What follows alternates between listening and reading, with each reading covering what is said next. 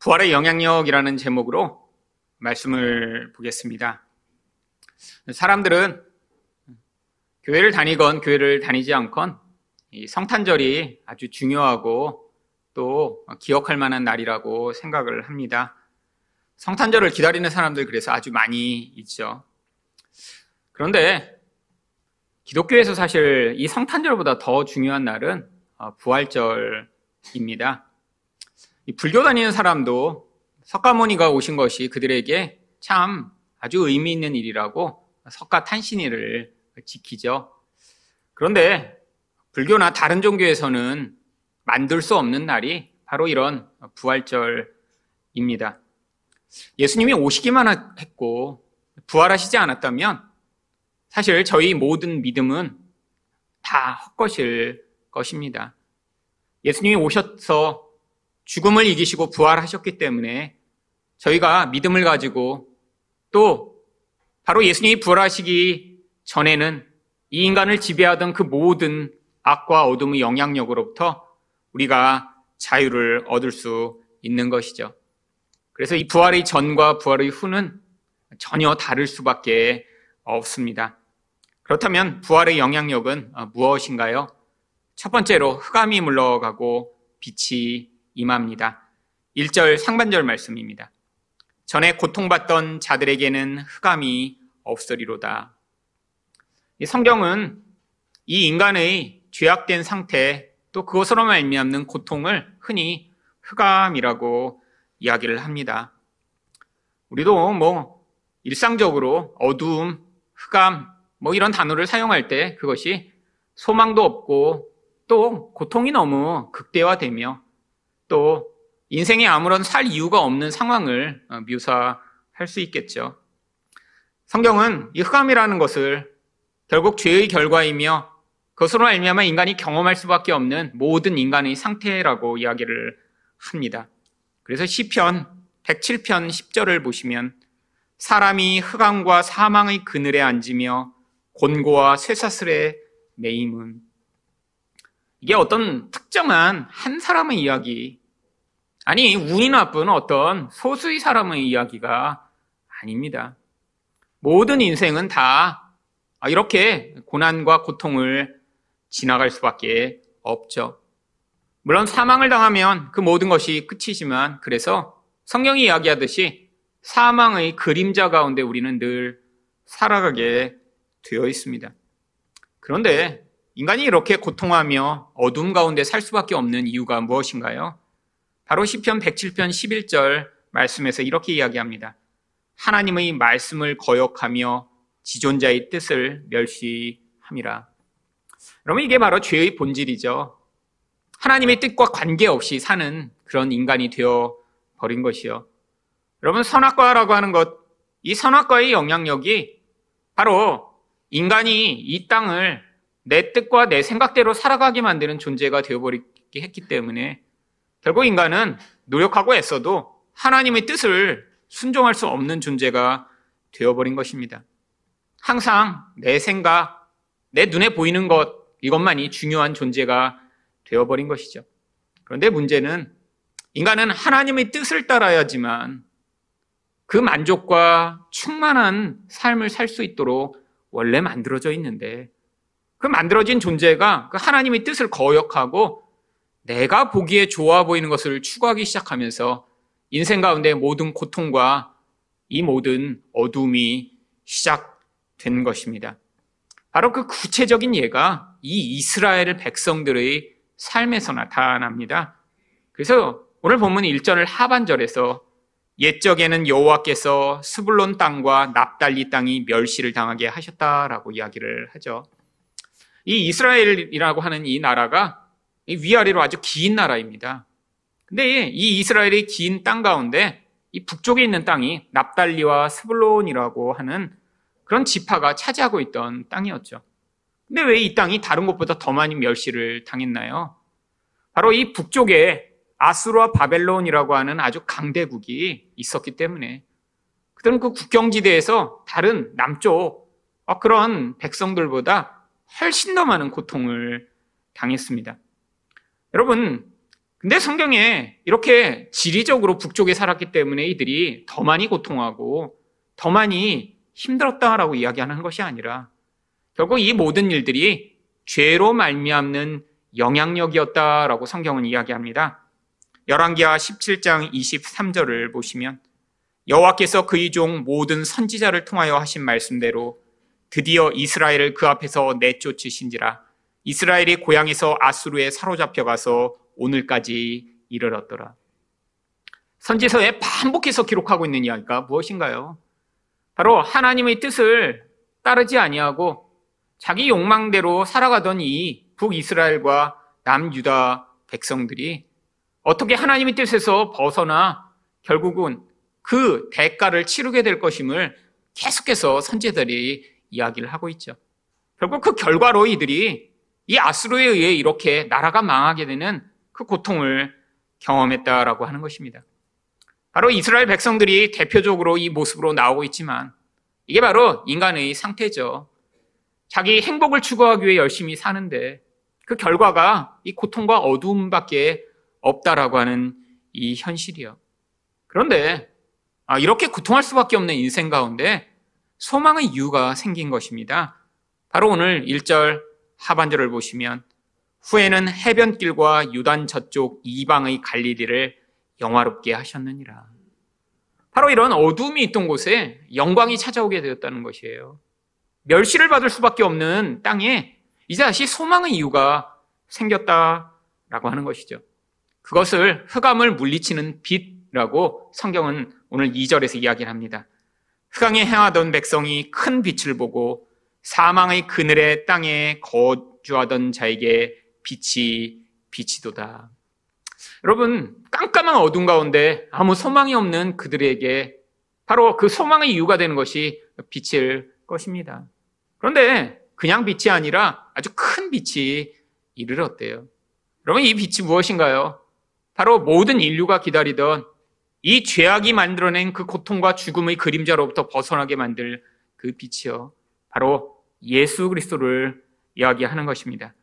그래서 이 구약의 말씀이 성취되었음을 보여주기 위해 바로 예수님이 탄생하셨을 때 사가랴가 다음과 같은 예언을 합니다. 누가복음 1장 78절과 79절을 보시면 이는 우리 하나님의 긍휼로 인함이라 이로써 돋는 해가 위로부터 우리에게 임하여 어둠과 죽음의 그늘에 앉은 자에게 비치고 우리 발을 평강의 길로 인도하시리로다 하니라. 여러분, 예수님이 이제 지금 태어나실 것이니까 이 사가랴는 여기서 돋는 해라고 이야기를 합니다. 아직 태양이 완벽하게 하늘에 떠서 온 세상의 어둠을 완전히 물러나게 한 게 아니에요. 지금 새벽 염령이 싹트고 있습니다. 멀리서 태양이 지금 떠오르고 있는 것을 지금 보고 있는 거예요. 아, 그런데 소망이 생긴 거예요. 구약 성경에서 이 어둠이 물러나게 될 그날이 올 것이다. 언젠가는 이 사망의 그늘로부터 우리가 자유를 얻을 것이다. 라는 그 약속. 이 죄로 말미암아 결국 죽을 수밖에 없는 이 인생 가운데 소망의 날이 있음을 약속하던 그 일이 이 아이로 말미암아 성취될 것임을 미리 보고 선포했던 것이죠. 여러분, 사가랴는 이렇게 돋는에 떠오르는 태양을 보며 아, 이제 이 인류가 이 어둠에서 벗어나게 되었구나라고 이렇게 예언했는데 바로 이 일이 어떻게 성취되었나요? 예수님이 바로 죽음을 이기고 부활하심으로 말미암아 성취되었습니다. 여러분, 우리에게 바로 이 큰 빛, 우리를 어둠에서 벗어나게 만들 그 빛이 무엇인가요? 바로 부활하신 예수님입니다. 그래서 바울 사도가 고린도전서 15장 55절부터 57절에 이렇게 이야기합니다. 사망아 너희 승리가 어디 있느냐? 사망아 내가 쏘는 것이 어디 있느냐? 사망이 쏘는 것은 죄요 죄의 권능은 율법이라 우리 주 예수 그리스도로 말미암아 우리에게 승리를 주시는 하나님께 감사하노니. 여러분, 이 안에 바로 이제까지 우리가 이야기한 모든 것이 담겨 있습니다. 이 죄라고 하는 것이 무엇인가요? 바로 하나님의 율법, 하나님의 뜻이라고 하는 그 기준에 미치지 못한 모든 인간들을 쏘아 결국 죽음에 이르게 하는 그 원인이 죄라고 하는 것이죠. 그런데 이제는 더 이상 우리를 쏠 수 없다라는 거예요. 그 사망의 쏘임을 당하기만 하면 누구나 다 죽게 됩니다. 그게 인간이 가지는 가장 큰 어두움이죠. 이 세상에서 아무리 큰 권력, 큰 영광을 누리더라도 결국엔 이 어둠이 우리에게 찾아올 날이 반드시 있습니다. 그런데 이 예수 그리스도의 부활로 말미암는 참 생명의 소망을 갖지 못한 자는 나이가 들어갈수록 점점 그 어둠의 그 그림자 가운데 턱죠. 여러분, 그래서 우리에게 이 부활절이 1년마다 다시 찾아오며 우리가 이 부활의 말씀을 묵상하며 기억해야 되는 이유가 무엇인가요? 아직도 그 그림자를 우리에게 드리우며 너는 언젠가 죽을 거야. 두렵지? 라고 우리 인생 가운데 위협하는 이 위협의 그 모든 순간들을 맞이할 때마다 아니야. 내가 이렇게 죽을 수밖에 없는 존재인데 부활하신 예수님이 나에게 생명을 주셨고 나에게는 영원한 하나님 나라에 대한 소망이 있어라는 그런 믿음으로 이 모든 두려움을 이겨내시는 여러분 되시기를 축원드립니다. 두 번째로 부활의 영향력은 무엇인가요? 억압이 벗겨지고 기쁨이 임합니다. 3절 상반절 말씀입니다. 주께서 이 나라를 창성하게 하시며 그 즐거움을 더하게 하셨으므로 여러분 이 창성함과 즐거움 이 창성함이라는 건 이전에 별로 이렇게 풍성하지 못하던 모든 것들이 풍성하게 된 그런 부흥의 상황을 이야기합니다. 나라가 이렇게 경제적으로 군사적으로 여러 가지 면에서 쪼들리다가 갑자기 모든 풍년이 찾아오고 경제적으로 부여하게 되고 아, 이 나라 전체가 아, 이렇게 그 모든 풍요를 누리게 된 그런 상황들이요. 결국 그래서 이 모든 것들이 그들에게 기쁨을 가져오게 된다라고 하는 것이죠. 여러분 그런데 인간이 정말로 풍요하게 되는 그 본질은 하나님이 인간에게 복을 주셔야지만 가능합니다. 그래서 여기 창성하게 하다라고 하는 이 라바라는 히브리어가 가장 먼저 나오는 것이 창세기 1장 22절에 하나님이 복을 주실 때였습니다. 하나님이 그들에게 복을 주시며 이르시되 생육하고 번성하여. 여러분, 복이라는 것이 무엇인가요? 하나님이 이 존재 가운데 하나님의 생명력을 부어 넣어 주시는 것입니다. 단순히 사람이 많아지거나 단순히 돈이 많아지는 것이 아니라 바로 하나님의 생명으로 충만한 상태가 복인 것이죠. 그런데 이 인간이라는 존재가 원래 어떻게 만들어졌나요? 하나님이 하나님의 복을 인간에게 부어 주셔야지만 그때 온전한 만족과 행복을 경험할 수 있도록 원래부터 그렇게 창조된 존재가 인간입니다. 근데 문제는 이 죄로 말미암아 인간에게 부어지던 그 복이 떠나가니까 인간이 그 우리를 본질적으로 만족해 하는 그 행복을 추구하다가 결국에는 스스로 하나님의 복 없이 것들을 추구하는 그런 다양한 도구들을 만들어냈죠. 여러분 그런데 문제는 인간이 행복하기 위해 추구하는 모든 대상들이 다 한계가 있고 유효하다라고 하는 것입니다. 여러분 아무리 맛있는 걸 먹어도 여러분 먹을 때 뿐이죠. 아무리 화려하고 재밌는 거를 보아도 볼 때뿐이죠. 문제는 무엇인가요? 이전보다 더 자극적이고 더 좋은 것을 맛보거나 경험하면 경험할수록 그것 이상되는 그런 더 강한 자극을 경험해야 합니다. 여러분 요즘 나오는 영화는 참 화려하고 너무너무 진짜 같고 너무 재밌죠. 근데 요즘 나오는 영화 보시다가 1970년대나 80년대에 만들어졌던 그런 영화를 보시면 갑자기 시간이 느려지는 것 같습니다. 영화 진행 상황이 너무 느려요. 아이들은 아예 노골적으로 재미가 없다고 그래요. 왜? 우리는 자연스럽게 그 자극적인 것에 익숙해지기 시작해서 이제는 더 화려하고 더 빠르고 더 흥분시킬 만한 그런 요소들을 계속 추구하게 됐죠. 근데 문제는 여러분, 요즘 이렇게 가장 주가가 많이 뜬 기업 중에 하나가 넷플릭스와 같은 이런 영화를 상영하는 그런 기업입니다. 집에서도 얼마든지 리모컨으로 아, 휴대폰이나 TV를 통해 정말 수만 편의 영화를 이렇게 감상할 수 있는 그런 회원권. 아, 그래 이 넷플릭스의 주가가 이 코로나로 말미암아 30%나 증가했고요. 아니 매출은 거의 배나 이렇게 증가하게 되었죠. 그래서 아마 여기도 이 넷플릭스 회원권을 아마 구매하신 분이 분명히 있으실 것입니다. 이 코로나를 즐겁게 이겨내기 위해.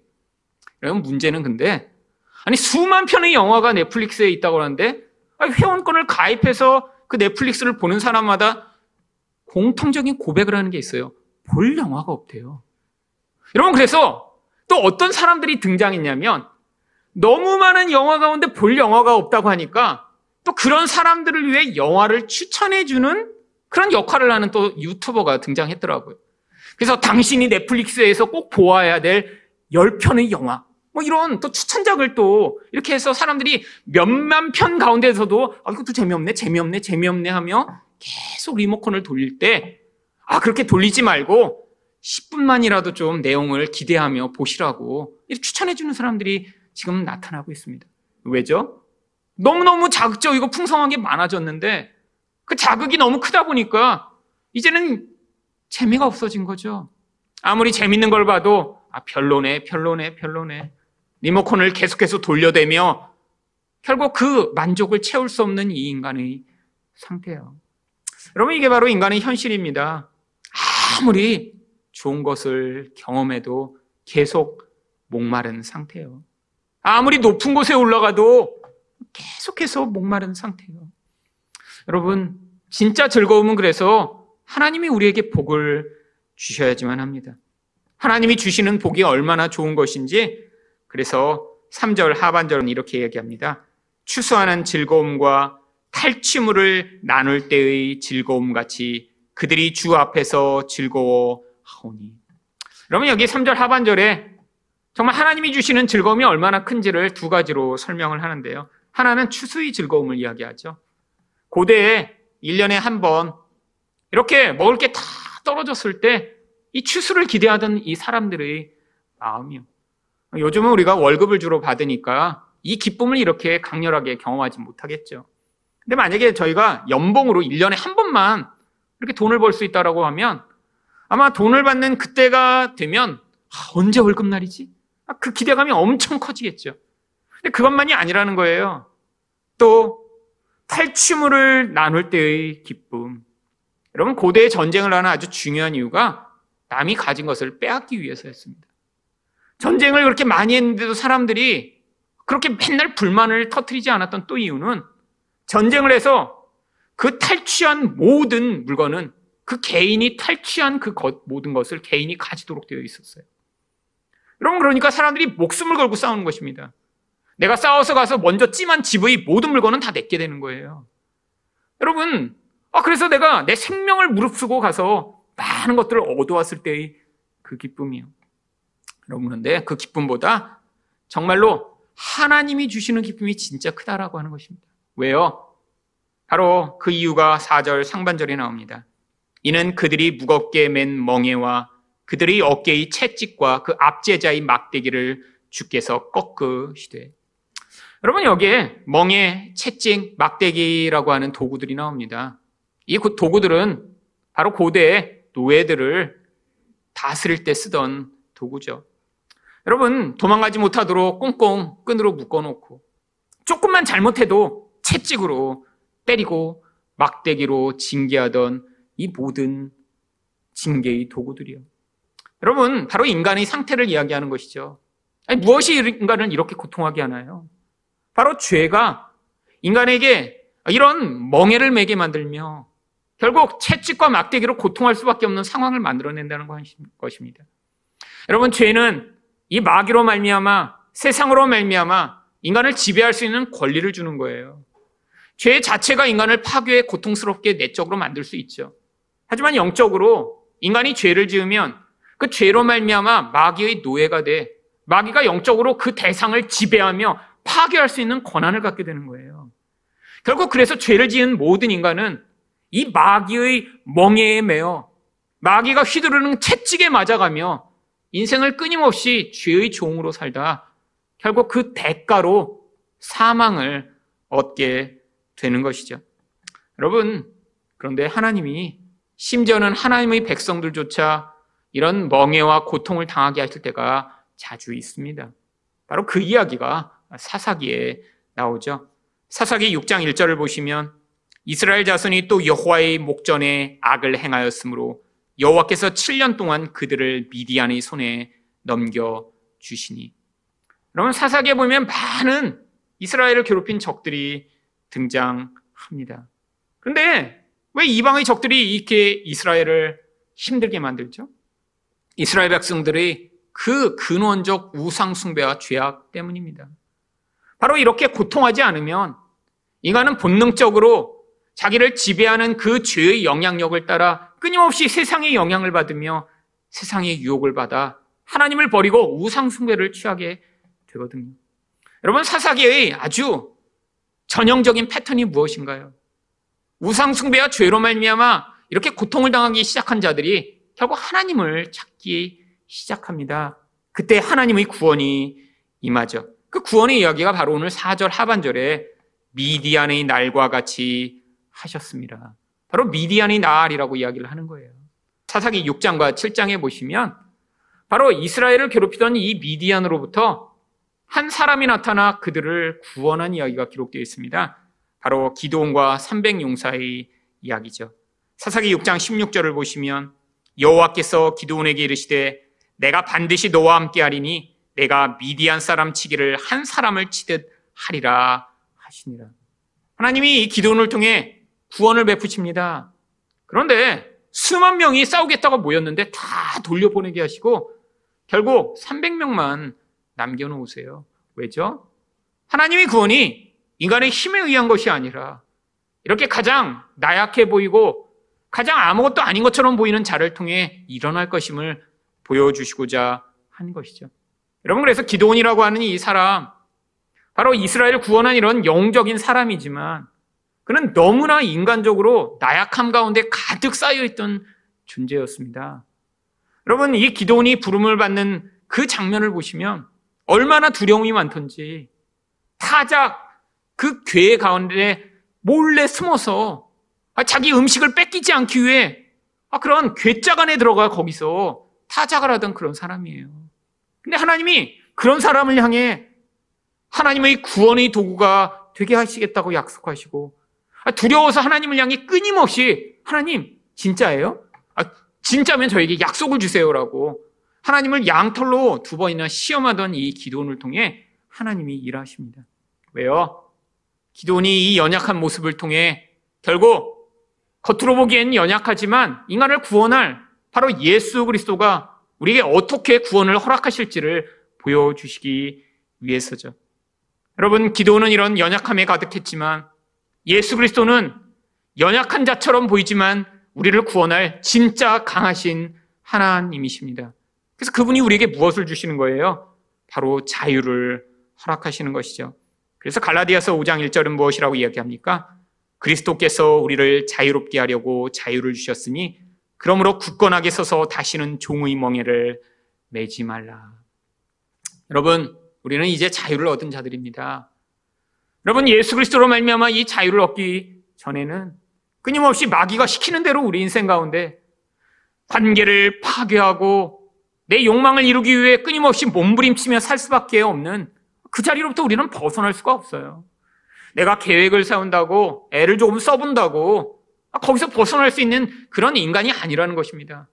노예라는 건 그 주인이 명령대로 죽을 때까지 매어 살아갈 수밖에 없는 존재죠.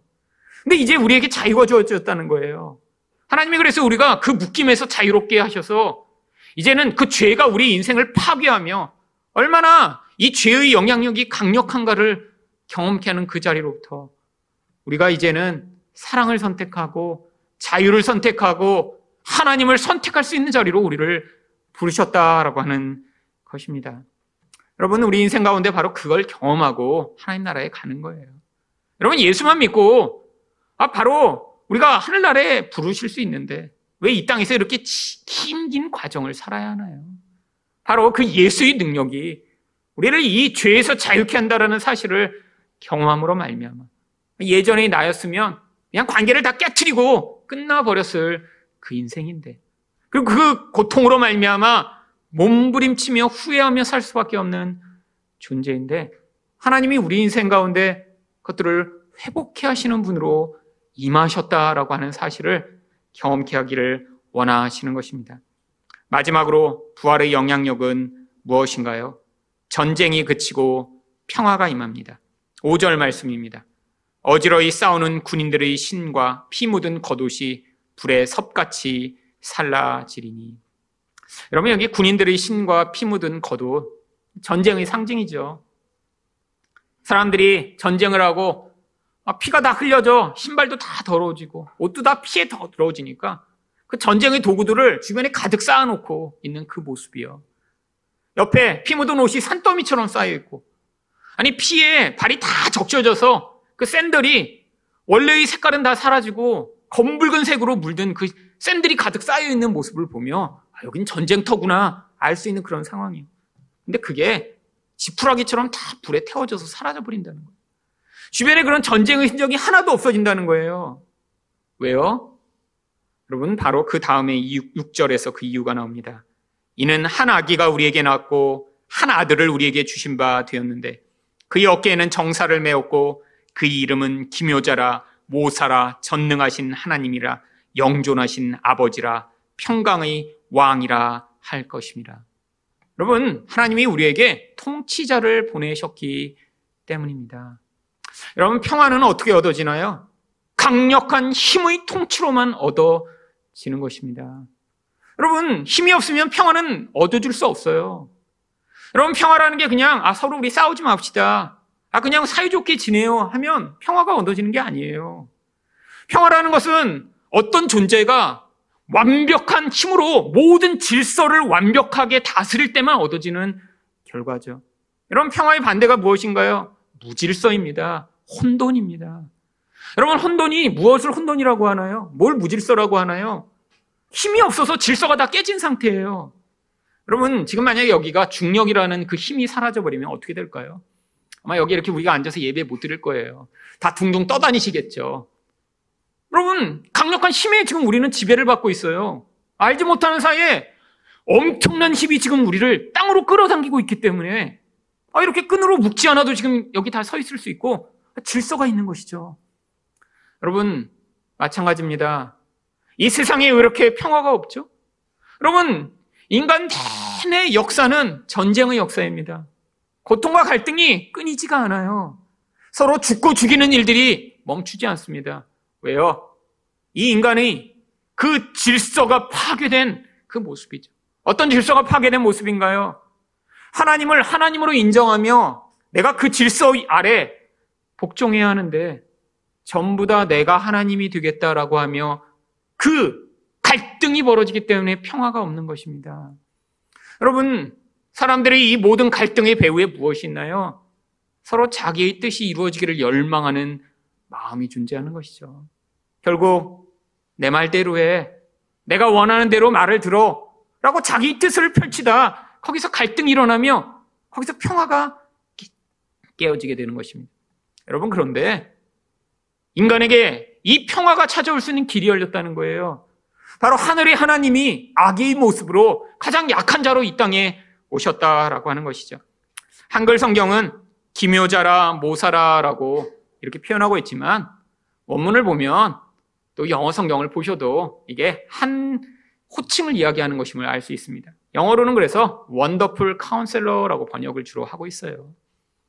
여러분, 원더풀 카운셀러가 무엇인가요? 바로 통치자에게 꼭 필요한 완전한 지혜를 의미합니다. 여러분, 누군가 다스려야 되는데 여러분, 완벽한 지혜가 없기 때문에 늘 문제가 생기는 거죠. 아, 이들을 향해 내가 뭘 해줘야 되나? 이런 상황에서는 어떻게 결정해야 되나? 여러분, 지도자가 된다는 건 무엇인가를 끊임없이 결정하는 사람이 되는 것입니다. 근데 문제는 지도자가 결정하면 그 영향력이 온 백성들에게 영향을 미치게 되죠. 여러분, 그런데 우리를 다스리시는 예수는 어떤 분이라는 거예요? 완벽한 지혜를 가지고 우리에게 가장 필요한 결정을 해주시는 분이라는 거예요. 그래서 그분을 Wonderful Counselor라고 부르는 것입니다. 또한 그분을 뭐라고 부르나요? 전능하신 하나님이라고 부릅니다. Almighty God. 여러분, 바로 이 평화를 유지하기 위해 꼭 필요한 세상의 질서를 세우기 위해 꼭 필요한 이 하나님의 전능하심을 그분이 가지고 계시다라고 하는 것이죠. 또한 그분을 뭐라고 부르나요? 영존하신 아버지라고 부릅니다. Everlasting Father. 여러분, 어떻게 예수님이 또 아버지가 될 수 있죠? 그 아버지의 본질을 가지고 우리를 다스리시고 사랑하시고 보호하시기 때문이죠. 여러분, 통치자라고 하면 흔히 우리들은 아주 무섭고 강한 통치자만을 생각합니다. 여러분, 근데 통치자가 이렇게 무섭고 강하기만 하면 문제가 있어요. 질서는 유지되는데 모든 백성들이 다 고통해요. 여러분, 바로 언제 그런 일이 있었나요? 옛날 옛날 진시황 때 그런 일이 있었죠. 여러분, 이 진시황은 500년의 이 춘추 전국 시대를 여러분 평정하고 통일 왕국을 세웠던 그런 왕입니다. 엄청난 거예요. 500년 동안 수백 개의 나라가 중국에서 일어났다 사라졌습니다. 계속 전쟁을 해서 그 500년 동안 중국에 있던 엄청나게 많은 사람들이 다 생명을 잃어버렸어요. 사람들은 자기 터전에 살지 못하고 떠돌았어요. 근데 진시황이 나타나 500년 만에 통일을 한 거예요. 근데 문제는 이런 강력한 힘으로 통일을 했는데 이 진시황이 통치하는 방법이 바로 법과 사상이라고 하는 사상을 받아들였습니다. 그럼 이 법과 사상은 뭐냐면 인간이란 존재는 절대로 그냥 풀어두면 법을 지킬 수 없기 때문에 아주 무서운 형벌로 다스려야지만 질서가 유지된다라는 사상을 이야기합니다. 진시황이 이걸 받아들인 거예요. 여러분 그래서 어떻게 통치한 줄 아세요? 진시황의 가장 유명한 업적이 바로 만리장성을 쌓은 것이죠. 여러분 근데 이 만리장성을 쌓을 때 사람들을 많은 곳에서 다 불러서 노동력으로 동원했습니다. 여러분 근데 얼마나 무섭게 다스렸냐면 매달 며칠 아침 9시 해가 뜰 때 이때까지 여기 모이시오라고 했는데 그 시간을 넘어버리면 그 시간이 지난 순서대로 다 목을 잘라서 죽여버렸대요. 아니 멀리서부터 오다가 비가 와서 강이 끈, 건널 수도 없을 수도 있고 옛날에 뭐 지금처럼 시간이 이렇게 정확하게 맞춰지나요? 아, 조금 늦잠 잘 수도 있고 그런데 그냥 죽여버린 거예요. 왜? 법가로 가르쳐 다스려야 되니까. 이게 강력한 힘을 가진 통치자의 그러한 또 다른 부작용이죠. 질서는 유지됐는데 사람들이 공포에 떨었습니다. 만리장성이 세워진 데그래서 수십만 명이 죽었어요. 일하다가 힘들어서 죽은 게 아니라 늦게 와서. 아니, 일하다가 목말라서 잠깐 가서 물 마시다가 걸려서. 여러분, 그래서 하나님을 에버레스팅 파더라고 부르는 거예요. 하나님이 우리를 힘으로 가지고 와서 이놈 걸리면 난 죽어라고 우리를 쫓아다니시는 분이 아니라 아버지의 마음으로 품어주고 기다리고 사랑하는 분이 우리 하나님이시라고 하는 거죠. 아, 물론 인간 아버지와 같은 그런 흠 많은 존재가 아니라 우리가 넘어져도 다시 와서 일으켜 주시고 우리가 실수해도 그 실수를 눈 감아 주시고 우리가 약할 때 밤새도록 우리를 걱정하며 함께 있는 그 온전한 아버지요. 여러분, 근데 그분이 아, 내가 나이가 들었더니 이제 힘이 약해져 돌아가시는 그런 한계를 가진 아버지가 아니라 영원하신 분이시래요. 끝이 없대요. 나를 향한 그 보호와 하나님의 그 은총이 끝이지 않고 미칠 수 있는 일이 이제 일어났다라고 하는 것이죠. 그리고 마지막으로 바로 그분을 평강의 왕, King of Peace라고 부릅니다. 여러분 바로 완벽한 힘을 가지고 질서를 만드셨더니 이제는 우리에게 평화가 임하게 된 것이죠. 여러분 예수 그리스도의 탄생이 이것을 가져온 게 아니라 바로 그분이 그렇게 오셔서 죽음을 이기고 부활하셨기 때문에 이 통치가 이제 우리에게 시작된 것입니다. 여러분, 이 통치가 지금 어떻게 임하고 있나요? 믿음을 가진 사람들만 이 통치를 받아들이고 그 통치 아래 들어갈 수 있죠. 예수님 반드시 오실 것입니다. 지금은 눈에 보이지 않지만 약속하신 대로 우리를 이렇게 다스리시며 세상의 악과 이 어둠을 완벽하게 물리치시며 세상에 완전한 평화를 주실 그날이 반드시 올 거예요. 그런데 지금은 믿음을 가진 성도들만 바로 그 믿음의 능력으로 말미암아 예수 그리스도가 보여주시는 그 평화의 능력, 그 강력한 권세, 그 은혜를 경험할 수 있는 것이죠. 그래서 이 예수가 이렇게 통치하시면 나타날 일들을 7절에서는 이렇게 이야기합니다. 그 정서와 평강의 더함이 무궁하며 예수가 다스리셨더니 평강이 정말 넘치도록 영원하다는 거예요.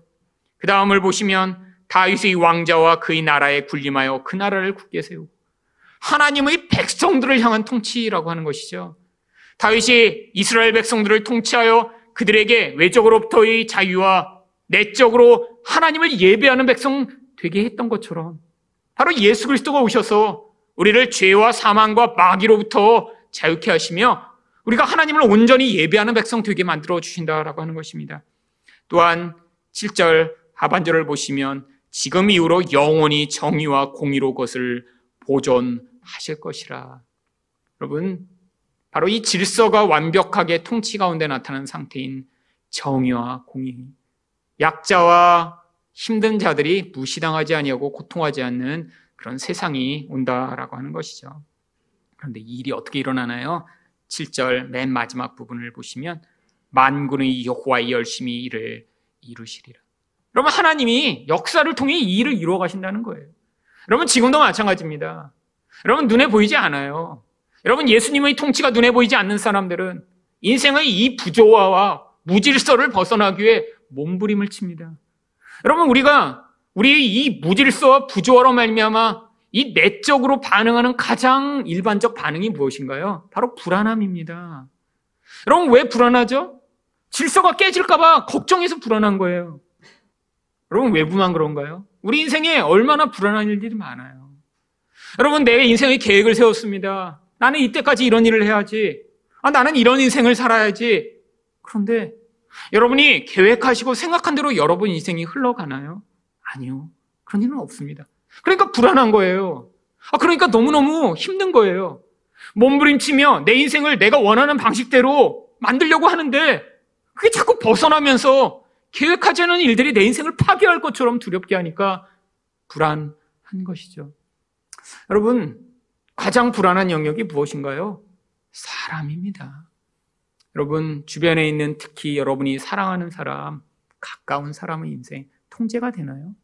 여러분, 여러분 자녀 인생이 여러분이 기대하시는 대로 다, 아, 우리 아이는 이렇게 되고 저렇게 되고 그 기대대로 흘러가나요? 그럼 가끔씩 아, 그런 아이들이 한두 명 있어갖고 꼭 문제예요. 아무도 없어야 되는데 꼭 신문에 그런 아이들이 한둘씩 있더라고요. 여러분, 사람이라는 건 통제가 안 돼요. 그래서 우리가 불안한 거예요. 아, 제가 어떻게 될까? 아니, 저렇게 되다가 어떻게 될까? 여러분, 그 불안의 근원이 사실은 내가 모든 것을 통제하고 싶은 욕구에서 시작된 거죠. 여러분, 그래서 거기서 벗어나셔야 됩니다. 근데 벗어날 수 있나요? 아니요. 예수 그리스도만이 이 무질서를 온전케 하실 수 있는 평화의 왕이 되심을 믿지 못하면 우리는 절대로 이 불안에서 벗어날 수가 없어요. 여러분, 예수님만이 우리를 다스리시고 우리 주변의 사람들의 인생을 책임지실 수 있습니다. 여러분, 우리는 연약한 부모예요. 아니, 우리는 연약한 사람들이에요. 내 옆에 사람 내 마음대로 하지 못합니다. 그런데 여러분 그 사실을 빨리 인정하시고 하나님 예수님이 정말 영존하신 아버지가 되셔서 내 자녀, 내 배우자, 아니 내 주변에 있는 사람들의 인생을 책임져 주세요. 나는 그들을 다스릴 수 없고 내가 그들의 인생을 책임질 수 없지만 하나님이 그들의 아버지가 되어 주셔서 그 모든 것들을 통치하시고 인도해 주시라고 기도할 때 바로 그 믿음으로 말미암아 우리 예수 그리스도의 이 부활의 능력이 얼마나 크고 놀라운지를 여러분이 인생을 통해 경험하실 수 있을 것입니다. 여러분 지금 우리는 아직 임하지 않은 바로 그 통치를 경험하고 있죠. 믿음으로 그래서 간헐적으로 경험하죠. 하지만 우리가 이 땅을 살며 그래서 무엇을 기대해야 하나요? 바로 예수님이 빨리 오셔서 바로 이 무질서한 것들을 온전케 만드시고 세상의 악과 죄를 완전히 해결하실 그날이 빨리 임하기를 우리가 열망하며 기대해야 하는 것입니다. 여러분 요한계시록은 우리에게 그 소망을 줍니다. 요한계시록에 보면 예수님이 내가 금방 오겠다고 여러 번 말씀하세요. 요한계시록 2장 16절을 보시면 그러므로 회개하라 그러지 아니하면 내가 내게 속히 가서 내 입의 검으로 그들과 싸우리라. 예수님이 속히 오셔서 죄를 멸하시고 악을 제거하시고 세상의 모든 통치를 회복하실 거래요. 여러분, 우리가 이 말씀을 읽으며 무엇을 해야 되냐? 그래요, 예수님. 어서 오세요. 이게 바로 요한 사도가 예수님의 그 다시 오시겠다는 말씀 앞에 고백하던 반응입니다. 그래서 요한계시록 22장 20절 마지막을 보시면 내가 진실로 속히 오리라 하시거늘. 아, 예수님이 진짜 자기 입으로 말씀하셨어요. 내가 속히 오겠다 그랬더니 요한이 뭐라 그래요? 아멘 주 예수여 오시옵소서. 여러분 이게 바로 믿음을 가진 성도들의 모습입니다. 믿음을 가져도 자주 흔들리죠. 믿음을 가져도 세상이 악이 아니 이 모든 무질서가 우리를 파괴할 것처럼 위협하죠. 근데 그때마다 이 예수의 약속을 우리가 기억하며 아멘 주 예수여 속히 오소서 아멘 주 예수여 오셔서 다스려 주시옵소서라고 고백하심으로 말미암아 이 예수님이 약속하신 이 부활의 능력과 그 통치를 이 땅 가운데 경험하는 여러분 되시기를 축원드립니다.